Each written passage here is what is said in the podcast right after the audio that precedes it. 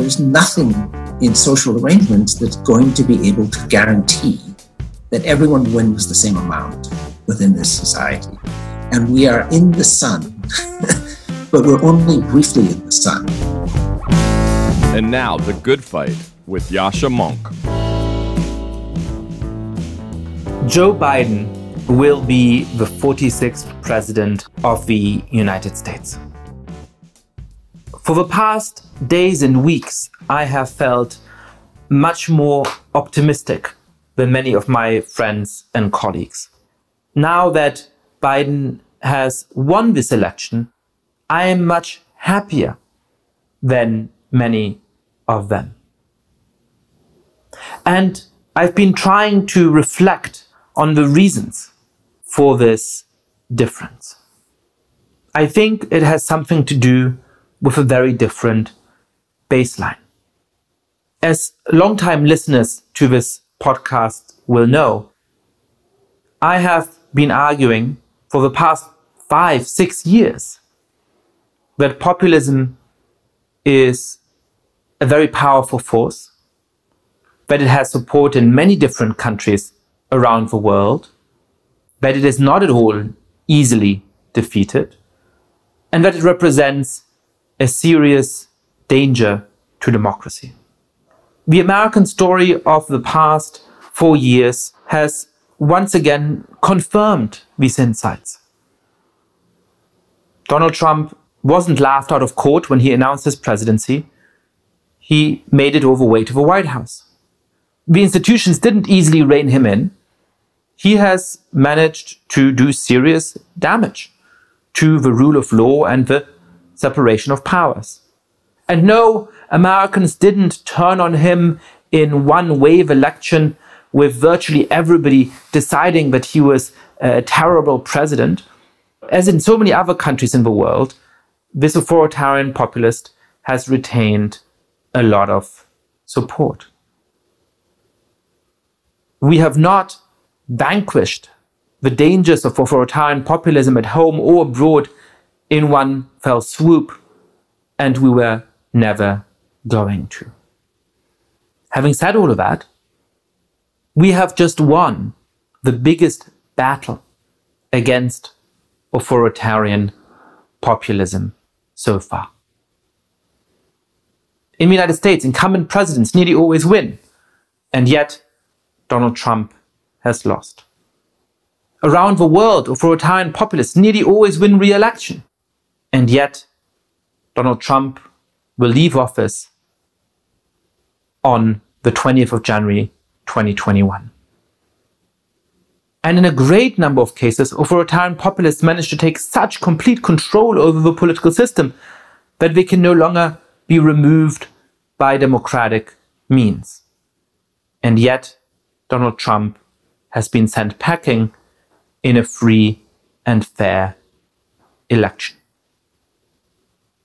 This is not the end of populism. It is not the end of Trumpism. It is not the mandate to remake America as much as some people on the Democratic side may have hoped. But it is the greatest and most significant victory against authoritarian populism we have yet achieved. If somebody had told me this result three years and 11 months ago, I would have wept for joy.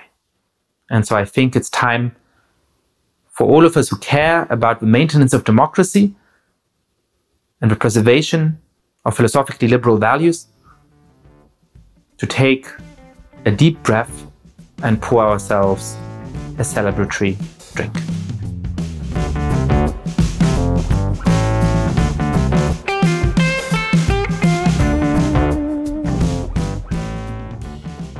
Well, today it's a special pleasure for me to talk to Gregory Clark. Gregory is an economist at the University of California who has done some of the most interesting work on social mobility. One of his findings is that there is much less social mobility than we tend to think.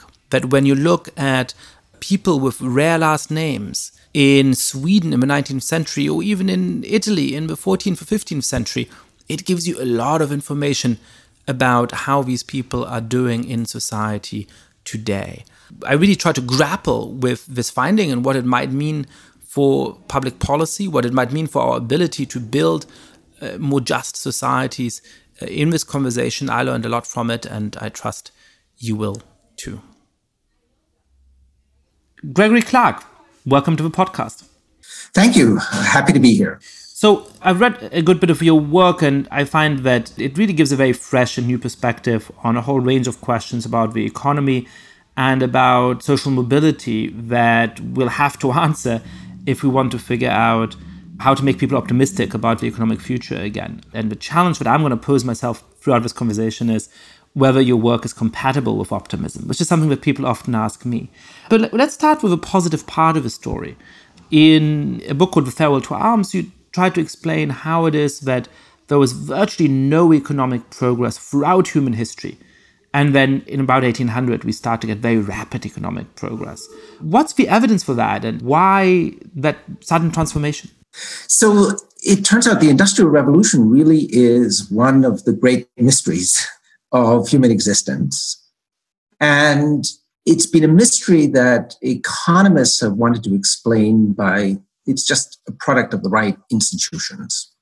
And the trouble is, the more you study economic history, the harder it is to have the illusion that somehow we stumbled upon the right economic institutions after 10,000 years of wandering in the wilderness. And so, what the book tries to do is to develop other reasons for the long delay in the Industrial Revolution. And so, perhaps before we get to your explanation, it might be helpful to people who are less versed in the literature to understand what some of those alternative explanations are. So, I mean, uh, I've had James Robinson on the podcast in the past, for example. And what kind of story would he tell, along with Daron Acemoglu, for why it is that we do end up with the right institutions at some point, and that allows the state to expand, that allows the economy to blossom? What are the kinds of explanations that perhaps are more orthodox in the field that really put institutions at the heart of this uh, set of developments?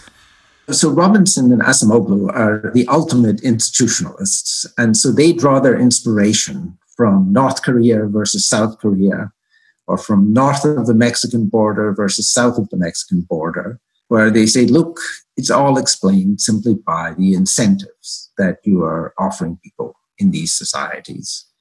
The reason that actually works very poorly, in my view, in terms of the Industrial Revolution is that England was a very slowly evolving society institutionally. But the Industrial Revolution was this sharp discontinuity. And in England, generation after generation, there would be these very incremental changes. I see. So the point is, when you look at North Korea versus South Korea, they have very different institutions, very different economic outcomes. And so clearly, there is an institutional element that explains that divergence. But when you look at England in 1750 versus England in 1850, the institutions are very similar, and yet the economic outcomes are very, very different. So it doesn't seem like the institutions can explain that. That's right. And then the other feature is that it may be that you need a certain set of minimally good institutions to have growth, right?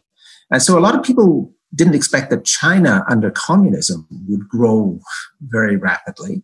But we've seen that even with relatively imperfect institutions in China, you can have very rapid economic growth. And the interesting thing is, if you go back to something like medieval England, you actually have perfectly decent economic institutions, but no growth. So the, the average rate of taxation in medieval England was 1%. The average rate of taxation in modern Sweden is 50%. The disincentives towards activity in the modern economy are actually much greater from government interference than they were in the medieval economy. And as I say, England is just one example. We can go back to ancient Rome, ancient Greece, we can go back to China 2,000 years ago. And you won't find perfect economic institutions, but you'll find ones which are perfectly effective in terms of being adequate for economic growth. And so that's as I say why it's just become very difficult to explain the Industrial Revolution.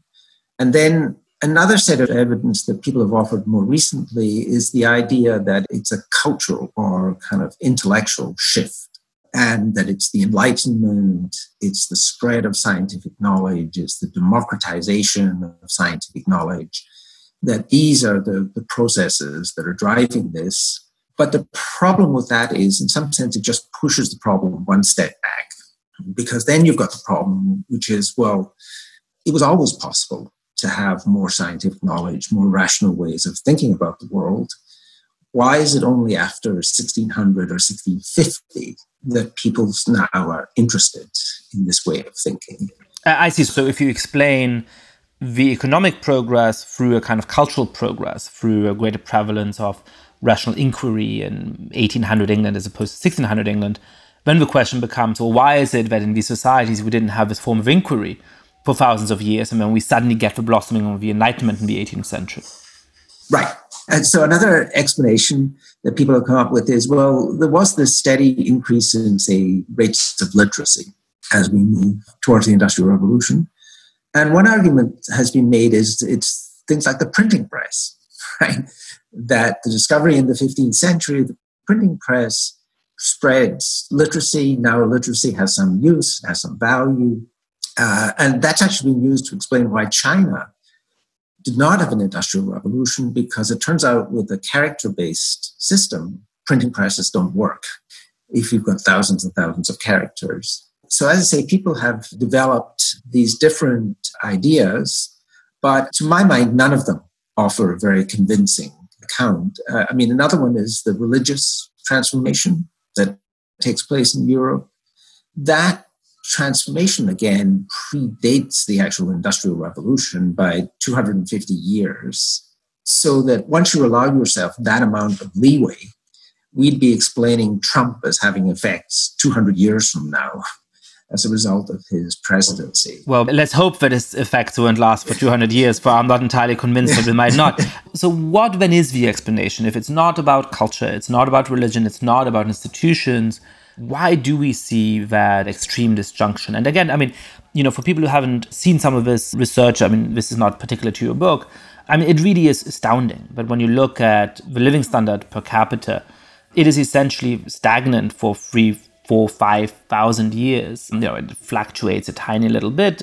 There's good times and bad times, but the trend is just flat. And then it takes off in an exponential curve. It is a remarkable piece of data. So, what does explain it? So, I have a partial explanation in the book, not a full explanation, but there's still this puzzle of the discontinuity. But what I wanted to argue in the book is that this breakthrough was becoming more and more likely somewhere on the earth. And it was becoming more likely because people were steadily being changed by the world they were living in. And so the normal thinking is that if you now look at, say, modern California, all of the domestic creatures, the horses, the cats, the dogs, have all been radically modified by humanity. But there's only one wild creature left, which is mankind themselves, right? And the argument of the book is that no, people were adapting to the world of markets and of commerce that they were living in for thousands of years. And we can actually see lots of interesting evidence of this adaptation. Rates of interest, interest rates were actually declining globally for at least the last two or 3,000 years. There's less violence. And the indication interest rate is declining because people become more reliable. Is that the idea that they become sort of. They become more patient. And there is all of this evidence that somehow we were evolving in a certain direction. Then there's some interesting contemporary evidence about that. So that, for example, whenever two cultures interact and one of them is much older than the other. So take the Chinese laborers who ended up in various societies in Southeast Asia. They become the commercial classes of those societies. Similarly, the Indians who were shipped to South America to the plantations became the commercial hub of those societies. And we can also find in England and in other societies very clear evidence that people who were succeeding economically were taking over the society. And so we know there's a dynamic we know there's change occurring. And then the idea is that this actually created a set of people who were more likely to be able to launch an industrial revolution. And actually, another force that potentially could play a role here is the way people were marrying in these societies. And it turns out that if you have very highly assortative marriage, you'll actually end up with a much wider distribution of abilities within a society. And so if you think it's only the upper one or 2% that create something like an industrial revolution, another intriguing possibility is that it's actually a human institution, marriage, and the nature of marriage that could have also played a role in terms of the raw material, in terms of human abilities, the distribution of those abilities, the kind of attitudes that people had. I've just been interested in the forces of demography shaping the nature of societies in the pre industrial world. What kind of implications would that have for long run economic growth? I mean, when uh, some of the institutional accounts, for example, I think have quite optimistic implications for long run economic growth in societies that have managed to happen onto those institutions, though it can be more pessimistic about societies that haven't yet figured out the right constellation of institutions. But the idea basically is that once you have the right institutions in place, this sort of incredible reservoir of human ingenuity can just keep doing its work, and we will hopefully have very robust economic growth going forward. I'm trying to think through the implications of your theory. I mean, do you think that also means that basically over thousands of years of evolutionary history, we have managed to get used to the demands of living in a complex commercial society rather than a very small tribal society or rather than sort of no society at all. And so therefore we can now use that human sociability in order to keep making economic progress? Or might it be that that allows us to get to a certain kind of economic stage, but at that point, the benefits of this start to be exhausted and economic growth slows again? Or do you think sort of this origin story doesn't really bear on what kind of predictions we should make about right. uh, you know the size of the economy 50 or 100 years from today? So I think if we were shaped by this long Malthusian settled agrarian interval, one of the problems is that we potentially are shaped very badly for the needs of the modern world. Because one of the things is income per person has gone up more than 15 fold since the Industrial Revolution in successful economies. If we had been disposed in a certain way, we would have taken most of that increase in income in the form of leisure.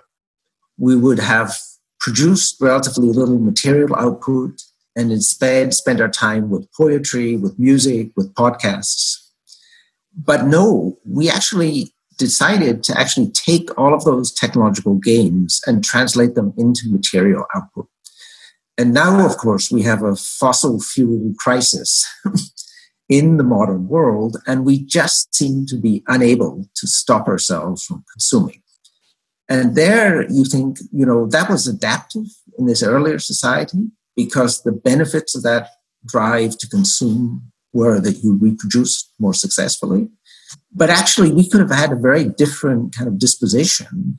But the interesting thing, as I say, is that uh, houses just keep getting bigger, vehicles get bigger, people have more vehicles, people travel more.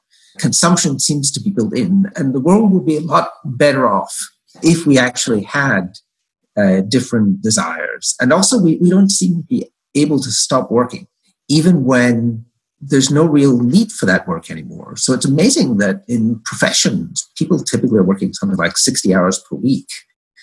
Where, you know, if you're a banker, why do you need to keep on working all the time? You've already got more income than you could potentially consume in a lifetime. And so, in that sense, I'm a, little bit pessimistic because we do seem to have very strong drives and what people want is something that economics is not successful in explaining, but that seems to be potentially rooted in kind of evolutionary past. On the other hand, we are remarkably peaceful with the right institutions compared to earlier societies. So that there is this hope that under the right set of institutions, we can actually cooperate well within the modern world. So I would say that my sense is one of kind of modified optimism. We seem to have endless drive to do more, to consume more. That's actually good in terms of pushing forward science, pushing forward economies. On the other hand, there are a lot of bad sides to that. And the one other thing that I kind of emphasize in the book is that there's no sign that we become any better about arranging social institutions. That an objective study of social institutions now compared to 1300 would actually say that in most dimensions, these tended to have got worse. And so, just one simple example of this in, in California, we can't price highways efficiently. The result is that every year in California, about 10% of the income of California is spent by people just waiting around in cars competing to use highways. All of that waiting can be converted into tax revenue at zero cost to society. I don't think we'll ever get to that point where we can persuade people to take simple steps like this. And the simple step you have in mind here would be pricing for use of highway where at rush hour you have to pay more. That's right. We have the technology.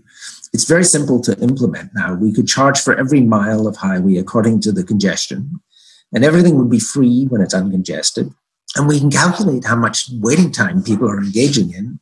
And if we're worried about the income distribution effects, we can take the money and give it to poor people. right? We could make buses free in all cities in California. There's very little sign that we're showing any greater ability to organize society, right? I actually think of something like Britain around 1800 or 1830 as being one of the kind of high points in terms of the ability of people to organize a well functioning kind of liberal economy.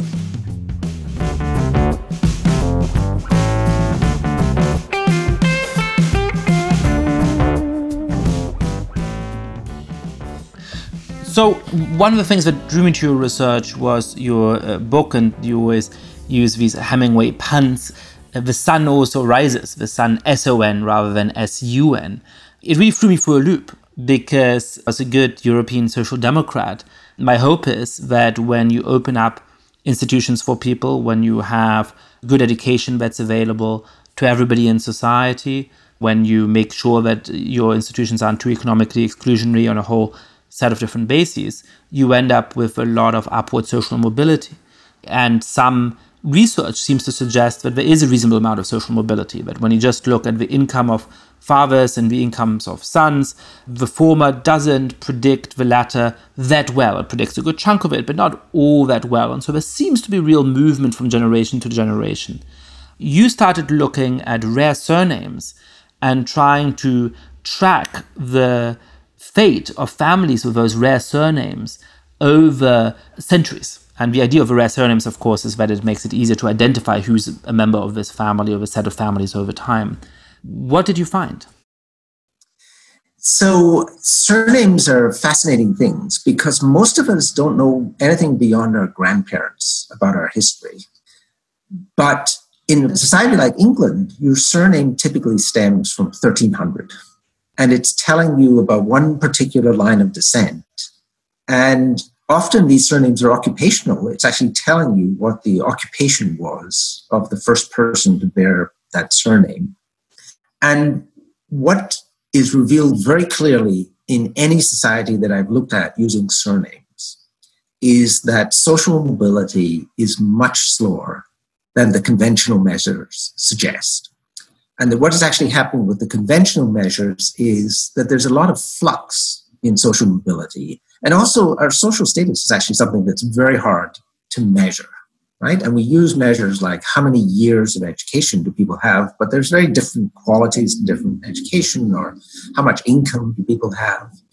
And it turns out that a lot of what's described as social mobility is actually just this measurement problem. The way that I've always thought about this, and I may have mentioned this in this podcast before, is if you have a grandfather who's a banker and a father who's a professor and a son who's a banker, it looks like there's tremendous movement in income between each of these generations.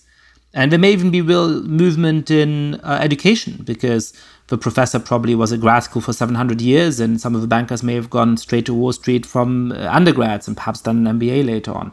But clearly, from a more sociological point of view, this is simply a, family that's been elite for three generations and you know the, the nature of their eliteness is slightly different from generation to generation but they're sort of at the top of society over the course of all those three generations is that the measurement issue you're talking yes, about? Yes, that's very well described. There are these measurement issues. There is also flux, right? And there really is this genuine flux. But we behave, and the surnames are revealing this, as though we have a memory of a much longer lineage that we're part of.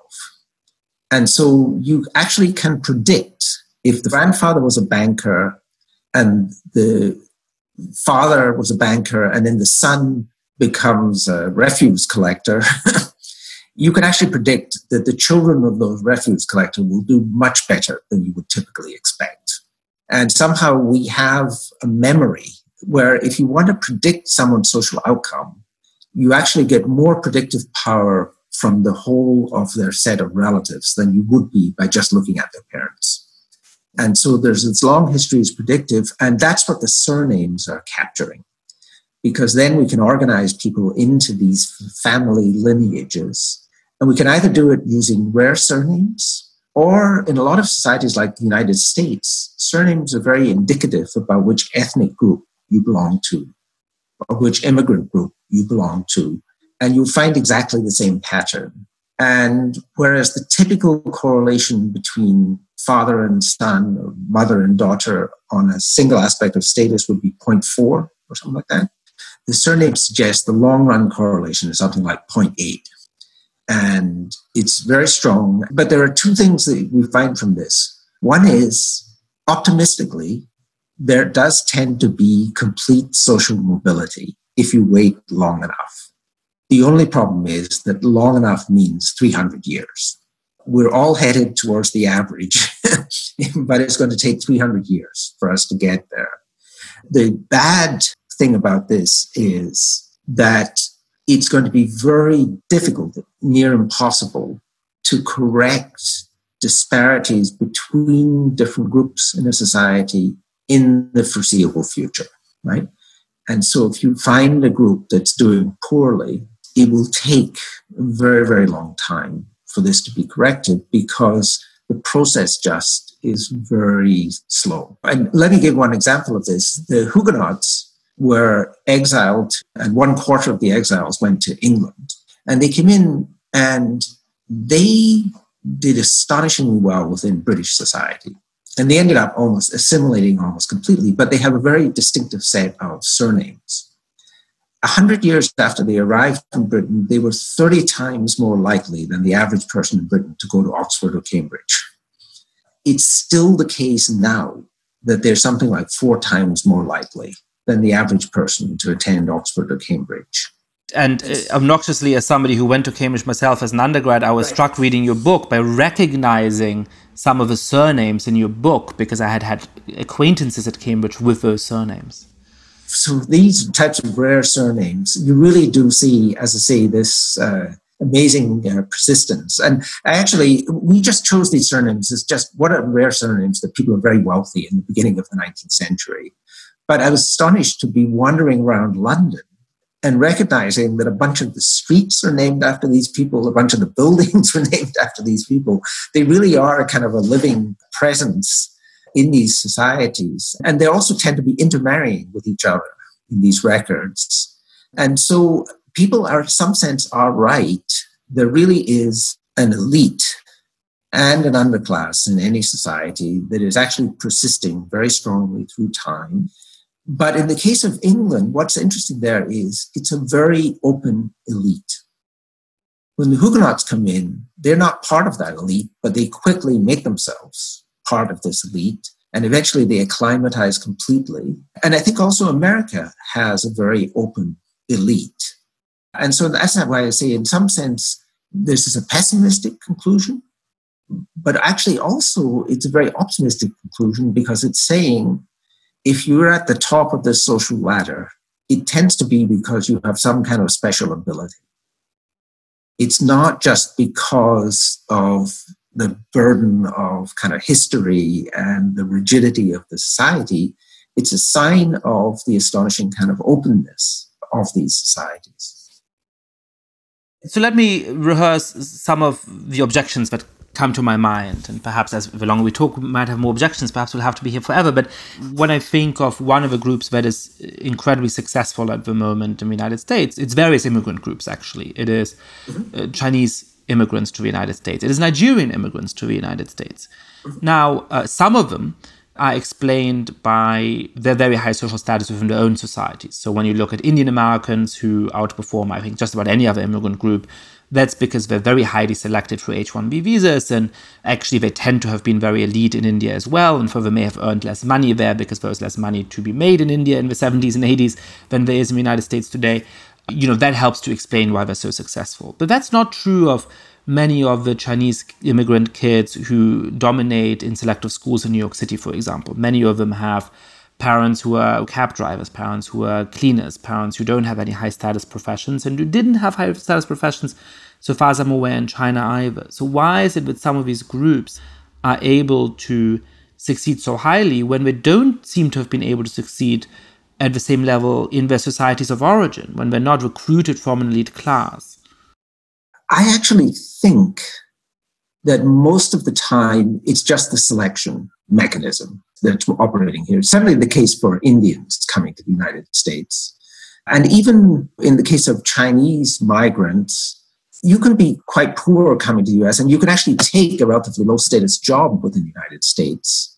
But often, in relative terms, these people can be the important people in a village in China, the landowners or stuff like that. And so that's a, an interesting empirical question. And it would actually be amazing if by moving from one society to another, you can transform your fortunes.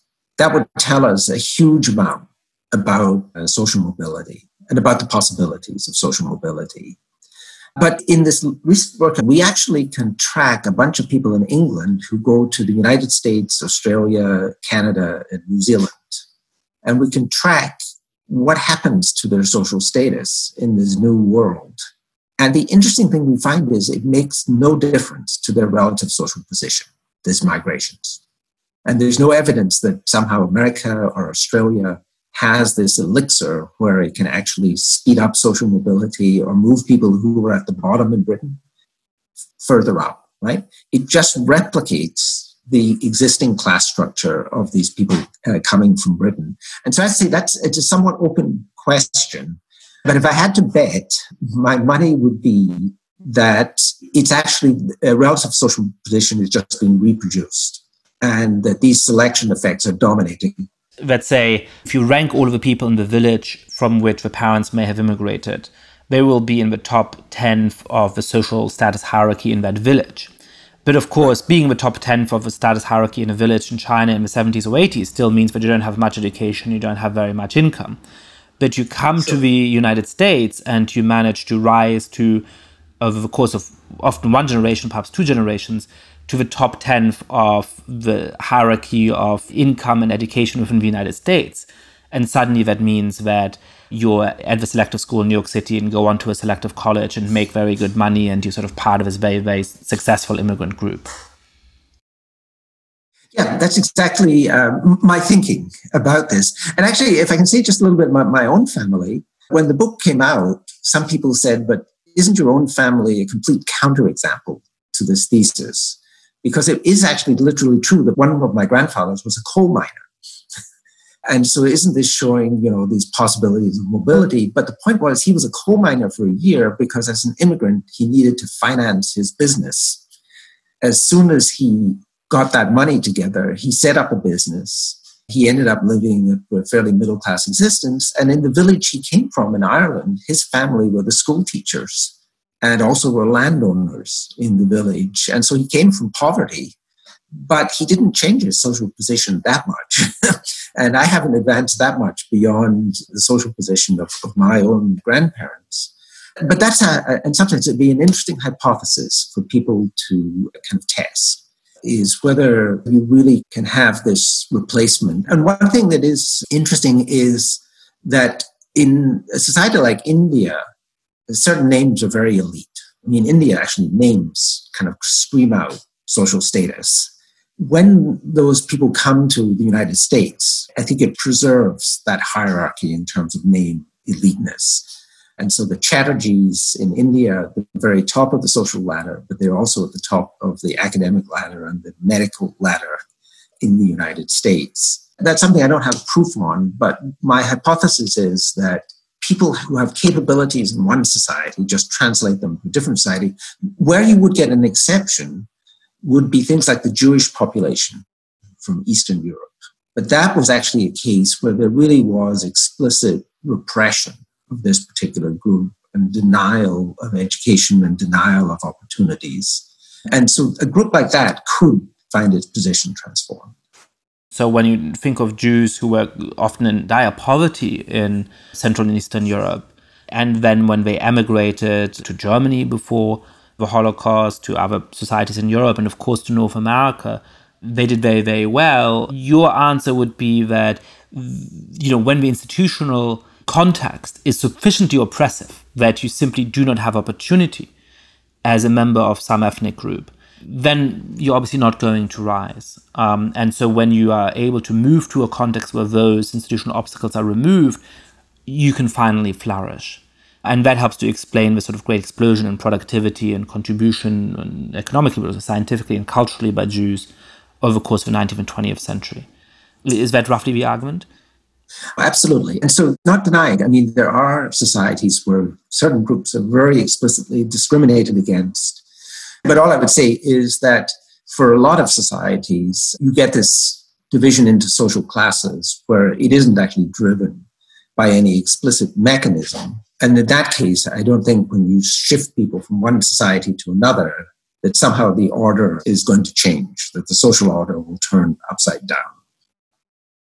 So, what is the implication of this thinking about the likely prospects of different uh, ethnic groups? So, I know one of the very interesting examples in your book is Americans in the Northeast with uh, French origin surnames that, to an extent that we're unaware of, actually hugely underperform other groups because they come for various reasons from a sort of disfavored immigrant lineage. And that seems to persist for quite a long time uh, when you think of you know the real socioeconomic injustices in the United States, when you look at you know the extent of the wealth disparity uh, and the smaller but still real extent of an income disparity between whites and African Americans in the United States, how optimistic does this story make you about being able to remedy that in the long run? Because I guess that you could tell two different stories here. One is that there are some complicated factors that make it less likely that these groups achieve which sounds like a very pessimistic and quite shocking story. Uh, and the other, I guess, might be that the analogy is more to, Euro- to Jews from Central and Eastern Europe to say that, you know, there's a very obvious historical reason why African Americans have not been able to accumulate wealth in the United States. And now that the obstacles to that wealth accumulation have been removed, we should hope and expect that there will be a process of social mobility there.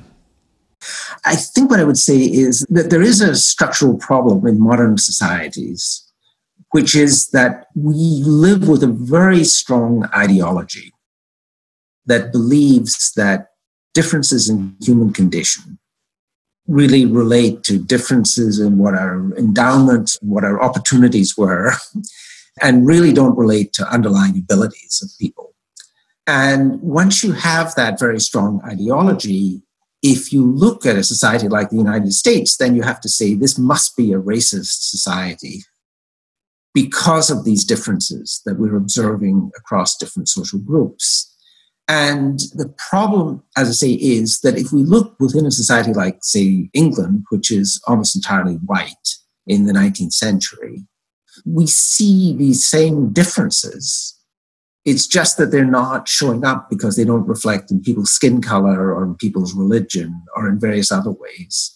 And we also see that things change very, very slowly. They are changing, they are moving, but they're changing very slowly.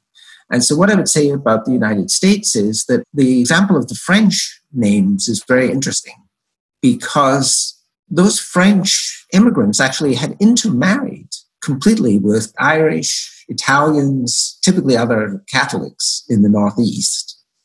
But we can actually look at families where the grandfather died before you were born versus fathers where the grandfather is there to actually play some role in your life.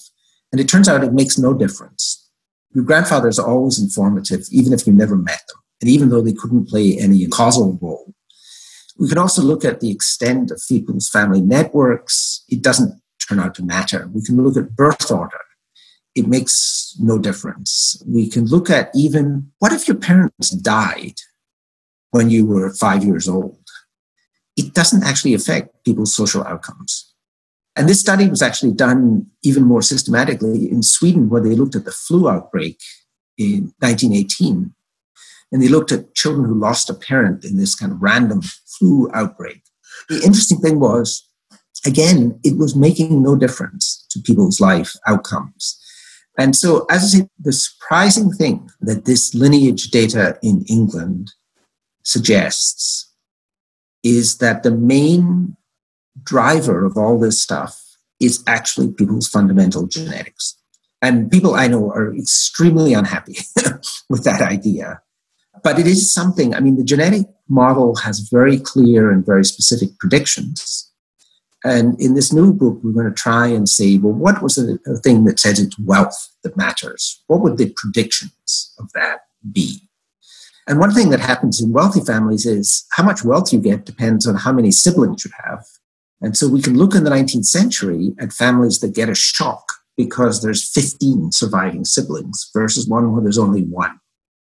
And then we can look three or four generations later and say, has that fundamentally changed the outcomes for that family? And the answer is no. it doesn't matter. If it turns out that you're in a family where you get an unexpectedly large endowment of wealth, you tend to fritter it away. If you get an unexpectedly small endowment, but you're from an upper class family, you tend to accumulate. People seem to have some idea about what kind of wealth is appropriate to their social position and they adjust during their lifetimes. So as I say, it's interesting and, and it's, I don't understand why people are, I, well, I think I understand partly why people are so resistant to the idea that genetics play a very significant role here. It's because we somehow think that social life is so complicated and so nuanced that how could it be driven just by what letter we have at various nodes on the genome, could that really determine that I am going to become a professor or I'm going to become a carpenter, right? That basic set of hundreds of little instructions. And we just find it very hard to think that that could actually be a kind of a major determinant. But interestingly, this new book is going to say the evidence is there very powerfully that that's playing a role. But it turns out that the role it's playing is also strongly influenced by the nature of marriage. And the evidence seems to be that we match up very closely in marriage. That one of the things that would cause much more social mobility would be if we could just stop marrying people who are almost clones of ourselves. this is one of the studies that I'm obsessed with, and I forget now. I don't. I don't believe it's your study, but I'm sure you're aware of it, and I use it as a little parlor game. So if I ever meet any of my listeners here in person, and I ask you this, I'm sorry if I'm ruining the trick, but the simple question is: if I wanted to predict your IQ, who should I ask? in order to get as close as possible to it. If I was allowed to administer an IQ test to anybody in the world other than you, who should I administer that IQ test to in order to get to your IQ? And of course, you know, anybody who studied a little bit of basic genetics uh, and who believes that IQ is at least to some extent genetic, as all the evidence seems to suggest, whether we like it or not, might think, well, the obvious answer is your parents or your full sibling or, or your child if you have one. Uh, but do you know what the better answer is, Greg? Well, I presume it's your spouse. Indeed, it is. So the spouse that you're not genetically related to, where there's no biological reason why they should in any way have a similar IQ to you, actually is a closer predictor than any of your relatives, it turns out. Yes, normally when people are matching in marriage, say they're matching by height, what happens is that the phenotype match will be closer than the genotype match because you're matching on the actual height of the person. And so the genes that help underlie that don't match so closely because you don't observe that. I see. So the idea is that you have a preference for somebody who matches in height in a certain kind of way, perhaps somebody who's two inches shorter on some kind of, you know, set of uh, standards of what a well looking couple should look like. The man is a little bit taller than a woman in some kind of traditional beauty standard.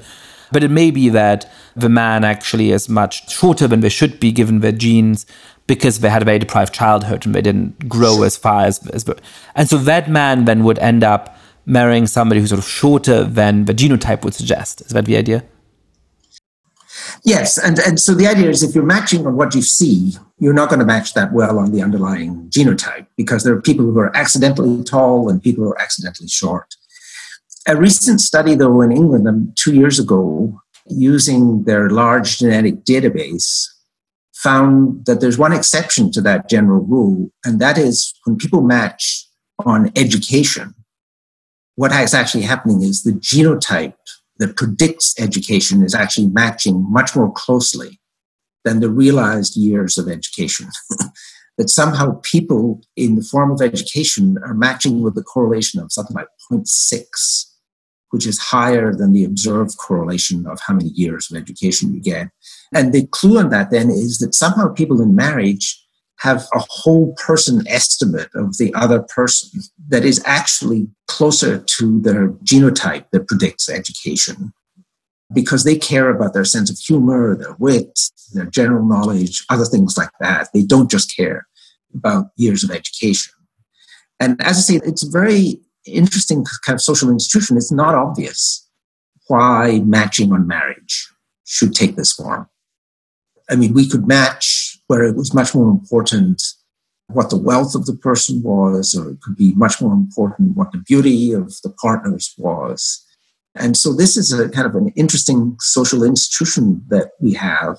And with this newer data, it's possible to measure that type of matching even in England in, say, 1800, when women had no formal education and had no formal occupations, typically. And it turns out that the matching seems to be just as close in that society as well. There's something fundamental about matching. That we want a romantic partner that matches our intelligence or that matches our sense of a world, that matches our wit, whatever it may be. I think that's the first time I've heard you say something optimistic, which is to say that rather than seeking out a spouse who happens to have the same status attribute, who happens to have gone to the same college or who happens to make as much money as us, who happens to be in the same profession as us. We are actually seeking out somebody who's a match in terms of how they perceive the world or how they engage with the world, which I think you could try and take a more optimistic spin on. Oh, yes. No, no. I mean, it, it is a kind of an, an idealized picture of kind of companion marriage, right? That they're going to be your companion in life. And so you want someone that you feel comfortable with intellectually and the interesting thing about this, though, is, and this is an ambition, I don't know if it's possible to do this, but another interesting possibility for the rise of the modern world would be maybe this is a modern invention, this type of marriage. Maybe back in the medieval village, you didn't have a lot of choice of companions, and you chose based on something like a family or something like that. And if we actually had switched to this kind of tight assortment in marriage, it would have enormous population consequences in terms of the overall distribution of abilities. Because it would actually lead then to much greater dispersal of abilities within the society, as opposed to a society where I just marry the random person. Okay? And then in some societies, for example, Middle East, cousin marriage is still quite common. And it turns out that cousin marriage would actually match you less closely than we are matching in modern Western society once you look at these genetic measures, right? Because if it's just, you have to take whoever is your mother's brother's first daughter as your partner, that can actually result, even in a society with a lot of cousin marriage, in a less close connection than one where we have this companionate marriage standard. But the only trouble is that empirically it'll be very hard to get good evidence on how are people matching in something like the Middle Ages or something. But one thing is in Western Europe, women tended to marry later. And so some people have argued that that actually had significant consequences for the nature of marriage because these women are independent of their parents then and really control the marriage market. They enter the marriage market as free agents. But I say it, it, it does create these kind of interesting puzzles and uh, possibilities. Again, in terms of thinking about well, why is modern society so different from pre-industrial society? So I think I slightly disagree with your explanation of why people resist genetic explanations. I think that there's two reasons for that that seem more urgent to me. And I'd love to get your responses to the concerns that motivate that resistance. So the first is that there's obviously a history of people talking about genetics in order to justify racism. And that there's obviously people who might take that and then say, well, look, you see, uh, actually, this and that race is inferior to this and that race. And so if we see them faring more poorly in society, that's just part of a natural order and we shouldn't worry too much about it. So I'd love to know how we can resist that set of conclusions. There are good reasons for people to feel very unsettled by genetic explanations because it immediately leads to the conclusion that, well, the relative reproduction rate of different sectors of society is going to have an effect on overall abilities, right? Or also things like assortment in marriage is going to have an effect on these things. And, and this leads to potentially all kinds of mischief in terms of social policy. But I think here I have a very strong feeling that social science research is very ill grounded in modern societies because if you look at the funders of this research, what they want to fund is things that will change social outcomes through institutional interventions. And so all of the funding, all of the bias is in favor of finding stuff that will change outcomes. And I actually found when I was trying to get some funding for this most recent project that when we sent it to one funder, the response was, well, if this project is successful, it will show that you cannot change social outcomes very much. We should not fund such projects we should only fund projects which show us how to change social outcomes, right? And so my sense then is that I can understand the unease and particularly the history here, but your unease with an explanation should play no role in terms of whether you think it has merit or not, right? And in fact, the explanations you should be most willing to consider in some ways should be the ones that make you most uncomfortable. Because then you would think, hold on, there's likely to be strong bias against this type of explanation in society because we all want to feel better about the possibilities. I mean, no one wants to feel that I can point to a certain family and say they have very little prospect in life because I can see in their inheritance that you know nothing has happened for five generations. There's no possibility here we just don't want to have that feeling about people. We want everyone to have a chance. And it's admirable, it's commendable that we have that instinct.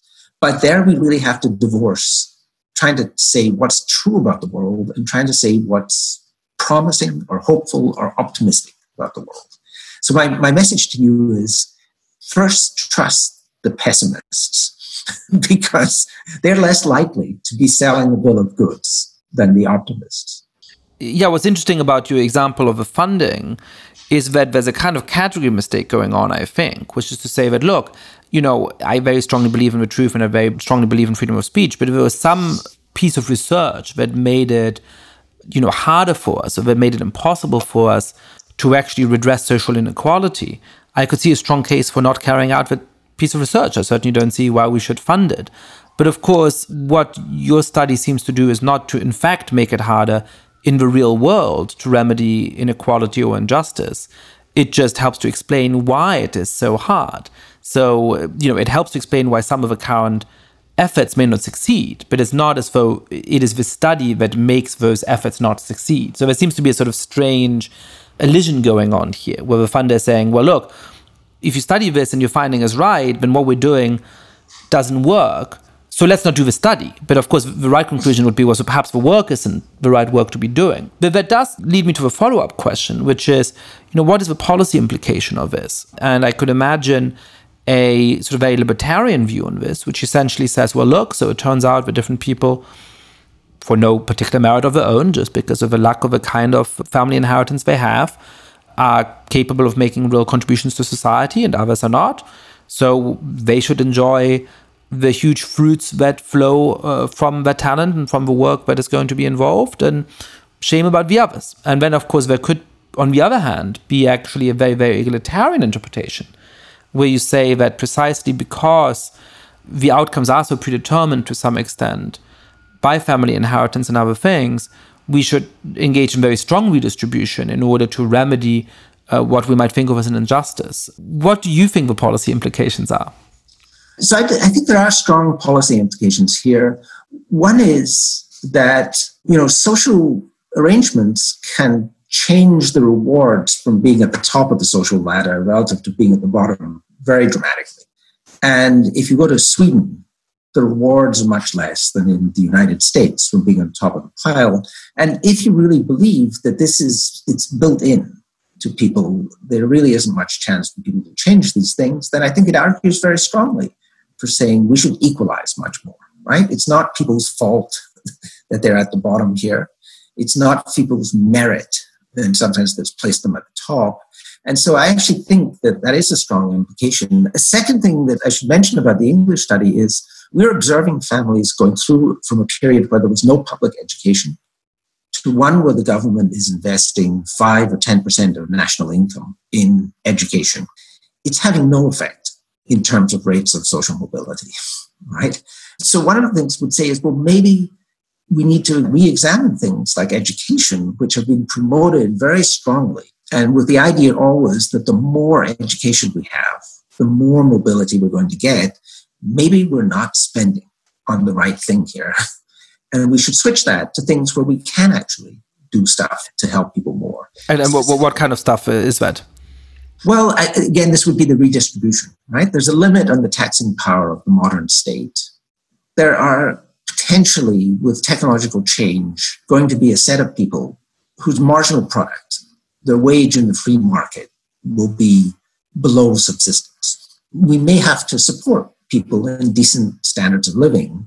And these would be the kind of measures that we're going to be competing. Now that healthcare costs are rising so fast, education costs rising, you know, there does seem to be a limit about how much income the state can take. And also the state taking income is often very inefficient in terms of these transfers and the mechanisms of dispersing it. So I think there are some implications here that education is the holy grail of kind of modern social thought. And like anything like this, it should be examined more kind of critically. And for example, in England, when compulsory schooling was extended in 1922, 47, and 72, you can observe a change within a year to a set of people who got on average half a year more of education. And we can now observe what happened to those people who got this benefit. And the answer is nothing. they did not advance in any way in terms of longevity, income, lifestyle compared to the people who got less education before. And so I think that there are some implications of this research that could actually benefit society in terms of saying maybe we need to kind of re examine why we want everyone to go to university now in modern society. I mean, people's image of the good society is that it's only a good society if everyone completes at least a BA and probably also a master's. And that maybe that was the wrong path. We had the wrong idea about the benefits of education at a social level. So I'd say so there are some implications where we could actually redirect our resources. So let me try and see how much optimism I can muster at the end of this conversation. So I guess the optimism is that these differences between groups do erase over time. It might just take very, very long time. And that perhaps we should put our effort into creating a society in which fewer rewards and benefits come from being at the top. So this is not an anti-meritocratic point. It is not that those who have most to contribute shouldn't be in the positions of influence or in the positions even of power, but it is that less should flow from being in those positions. It is not that in Sweden, you know, we are randomly assigning some people who have performed less well in school or college to be doctors. It is just that a Swedish doctor doesn't have as privileged a life compared to a Swedish postal worker, as would be the case in the United States. Is there any other grounds for optimism that you can leave with us at the end of this conversation? Well, so that's, that's say one And one of the things is that, that's interesting is the surname study. One of the countries I studied was Sweden, and persistence of elite surnames in Sweden is exactly as strong as it is in the United States or England. But as I say, with this much better social arrangement, if you have to be poor, you have to be at the bottom of the social ladder, ship yourself from the United States and go to Sweden, right?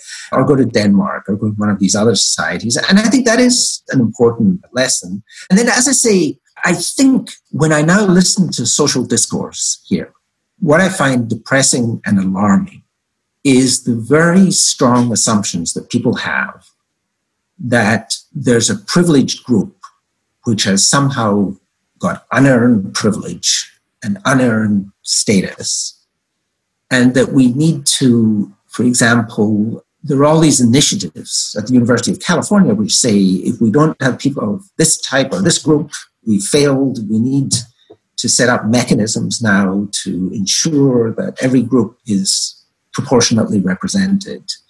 And I just think that that is a very handicapped way of looking at society. And also, I think, not a particularly correct way of looking at that. And I would hate for people to spend their lives thinking that, look, there's the in group and the out group, and most of us here are on the out group. and we're living in a fundamentally unfair society. Because actually, what this data seems to be revealing is that society is a lot fairer than people had imagined, right? There is a lottery, but that lottery occurred at the time of your birth.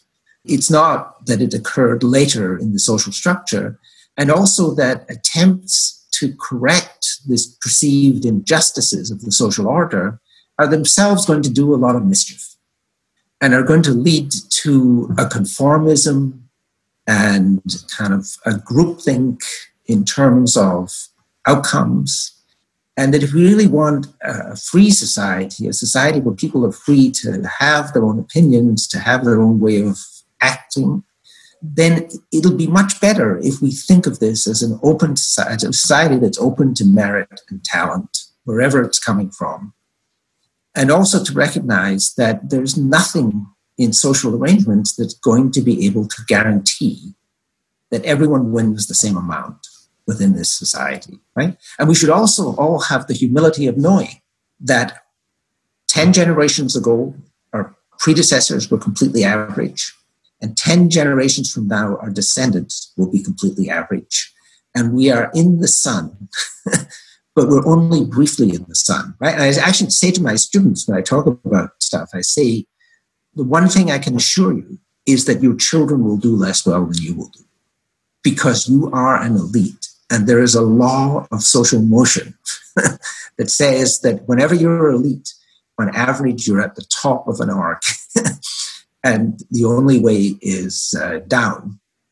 Uh, and that if people kind of took that on board, I think they would have more humility about their successes and their place in life and more kind of common feeling if we realize we're really part of this endless social movement upwards and downwards, the kind of wave of kind of social status that's passing through society. We're visitors to the top rooms in the hotel.